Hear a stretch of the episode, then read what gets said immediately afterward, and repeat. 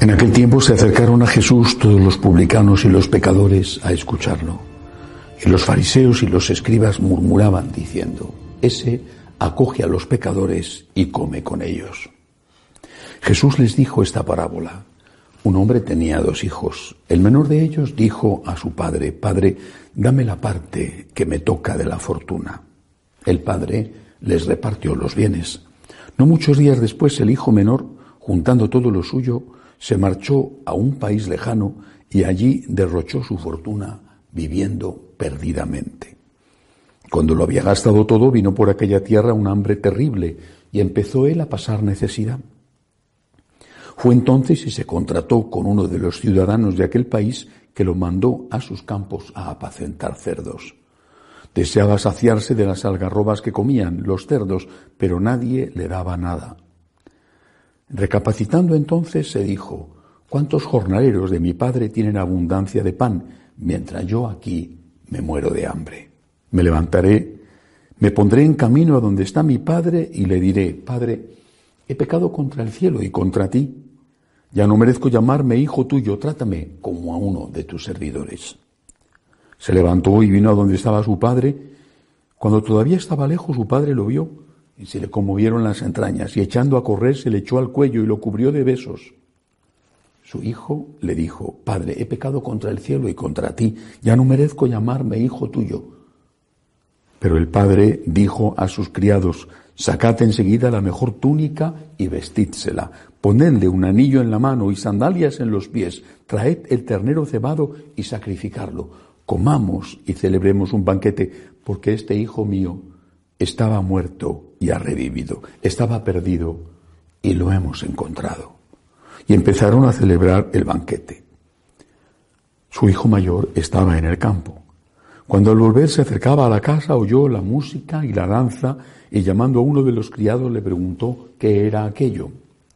Este le contestó, ha vuelto tu hermano y tu padre ha sacrificado el ternero cebado porque lo ha recobrado con salud. Él se indignó y no quería entrar. Pero su padre salió e intentaba persuadirlo. Entonces él respondió a su padre, mira, en tantos años como te sirvo, sin desobedecer nunca una orden tuya, a mí nunca me has dado un cabrito para tener un banquete con mis amigos. En cambio, cuando ha venido ese hijo tuyo, que se ha comido tus bienes con malas mujeres, le matas el ternero cebado. El padre le dijo, Hijo, tú estás siempre conmigo y todo lo mío es tuyo. Pero era preciso celebrar un banquete y alegrarse, porque este hermano tuyo estaba muerto y ha revivido, estaba perdido y lo hemos encontrado. Palabra del Señor. Esta bellísima parábola del Hijo pródigo, o mejor dicho, tendría que llamarse del Padre bondadoso, que simboliza Jesús quiere que simbolice la misericordia de Dios con los pecadores, empieza, no hay que olvidarlo, con una crítica a Jesús que el Señor responde contando la parábola. Dice el texto de San Lucas, se acercaron a Jesús todos los publicanos y los pecadores a escucharlo. Y los fariseos y los escribas murmuraban diciendo, ese acoge a los pecadores y come con ellos. Jesús acoge a los pecadores, no acoge al pecado. Esto es lo que se suele olvidar. El Señor acoge a los pecadores que se acercan a Él. Él va a ellos. Él comía con ellos. Iba a casa de los publicanos. Pero Él no comía ni acogía al pecado, sino al pecador para salvarle. Hoy esto lo confundimos. Y confundimos la misericordia de Dios con tolerancia con el pecado. Nunca ha hecho eso la Iglesia, nunca. Acogida, misericordia a la persona, pero no al mal que hace la persona.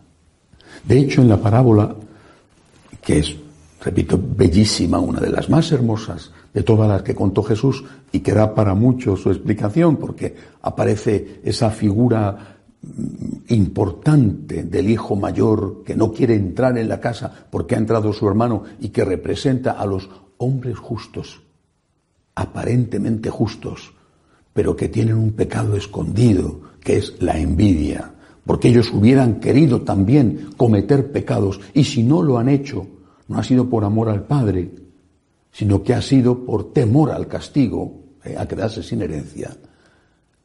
Pues bien, ese hijo que se ha ido está de vuelta a casa.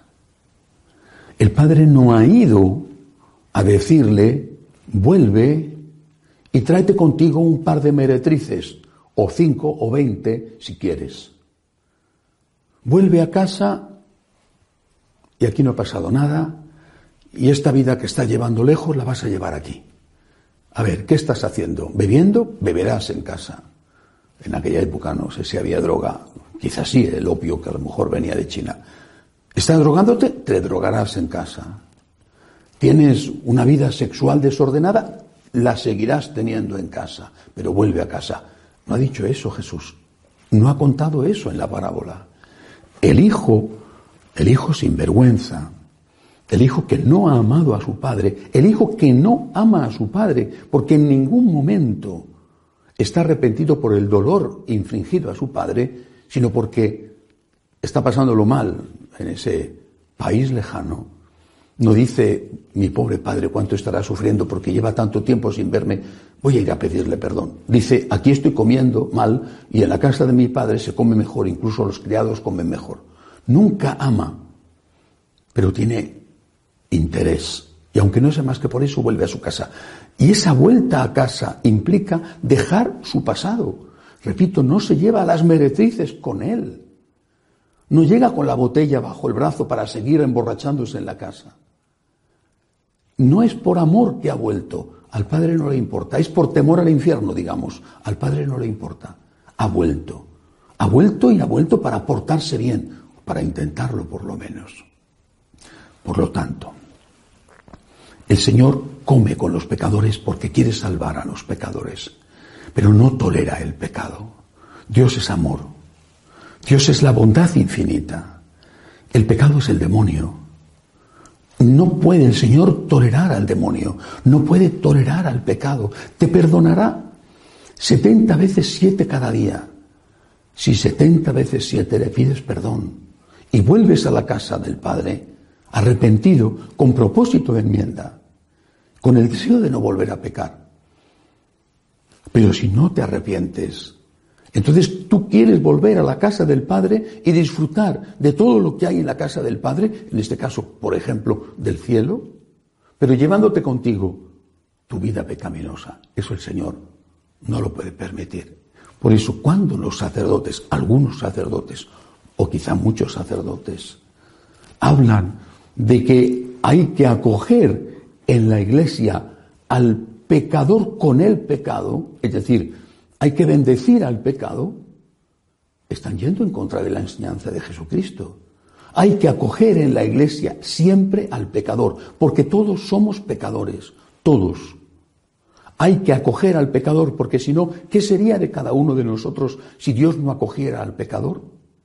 Hay que acoger al pecador, pero cuando el pecador está arrepentido, cuando el pecador tiene dolor por sus pecados, cuando el pecador le pide perdón a Dios, cuando el pecador dice que lo quiere intentar y no volver a pecar para no ofender más a Dios. La misericordia de Dios es infinita, pero la misericordia de Dios es con las personas. La misericordia de Dios no es con los pecados de las personas. El Señor no tiene misericordia con los crímenes. No tiene misericordia con las violaciones. El Señor no tiene misericordia con los abusos a menores. El Señor no tiene misericordia con la violencia contra las mujeres, no tiene ninguna misericordia. El Señor tiene misericordia con el que ha cometido esos pecados cuando está arrepentido. Y por eso los capellanes, por ejemplo, están en las cárceles. Porque la misericordia es con las personas. Entendamos esto. Porque si no destrozamos el mensaje de Jesús. El Señor nos abre las puertas de su corazón, de su sagrado corazón, de par en par, y nos dice, lejos de mí no estás bien, Lejos de mí estás con el demonio. Lejos de mí no eres feliz. Estás comiéndote la herencia, es decir, destrozando tu vida, perdiendo el tiempo. Ven, vuelve a casa, vuelve a casa, pero dejando atrás o intentando dejar atrás esa vida de pecado que ha sido la que te ha separado de mí. Que así sea.